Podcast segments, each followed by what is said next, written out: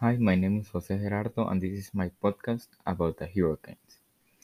First, the two conditions needed to form a hurricane is a warm ocean and a region where the Coriolis effect is very pronounced.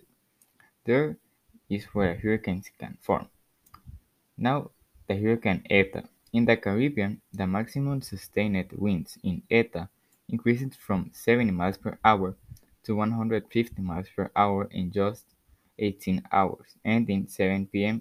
E S T.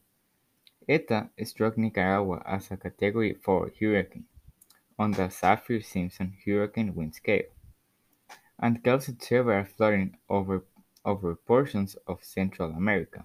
Approximately four point seven million people were affected by the emergency. More than one million were evacuated.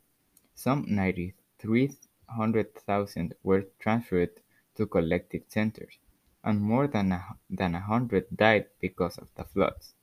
Some one thousand homes were destroyed, more than six thousand were damaged, and more than eight million eight hundred thousand were affected.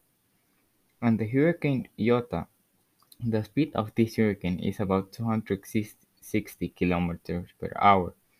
The worst damage took place in the Mohan sector of Zabeiba, where land, lands, landslides killed three people, injured twenty, and left eight others missing. Eight people were rescued from the rubble. The landslides destroyed sixty-seven homes and damaged one hundred four others, as well as three schools. A total of four hundred ninety-seven people were affected in the community.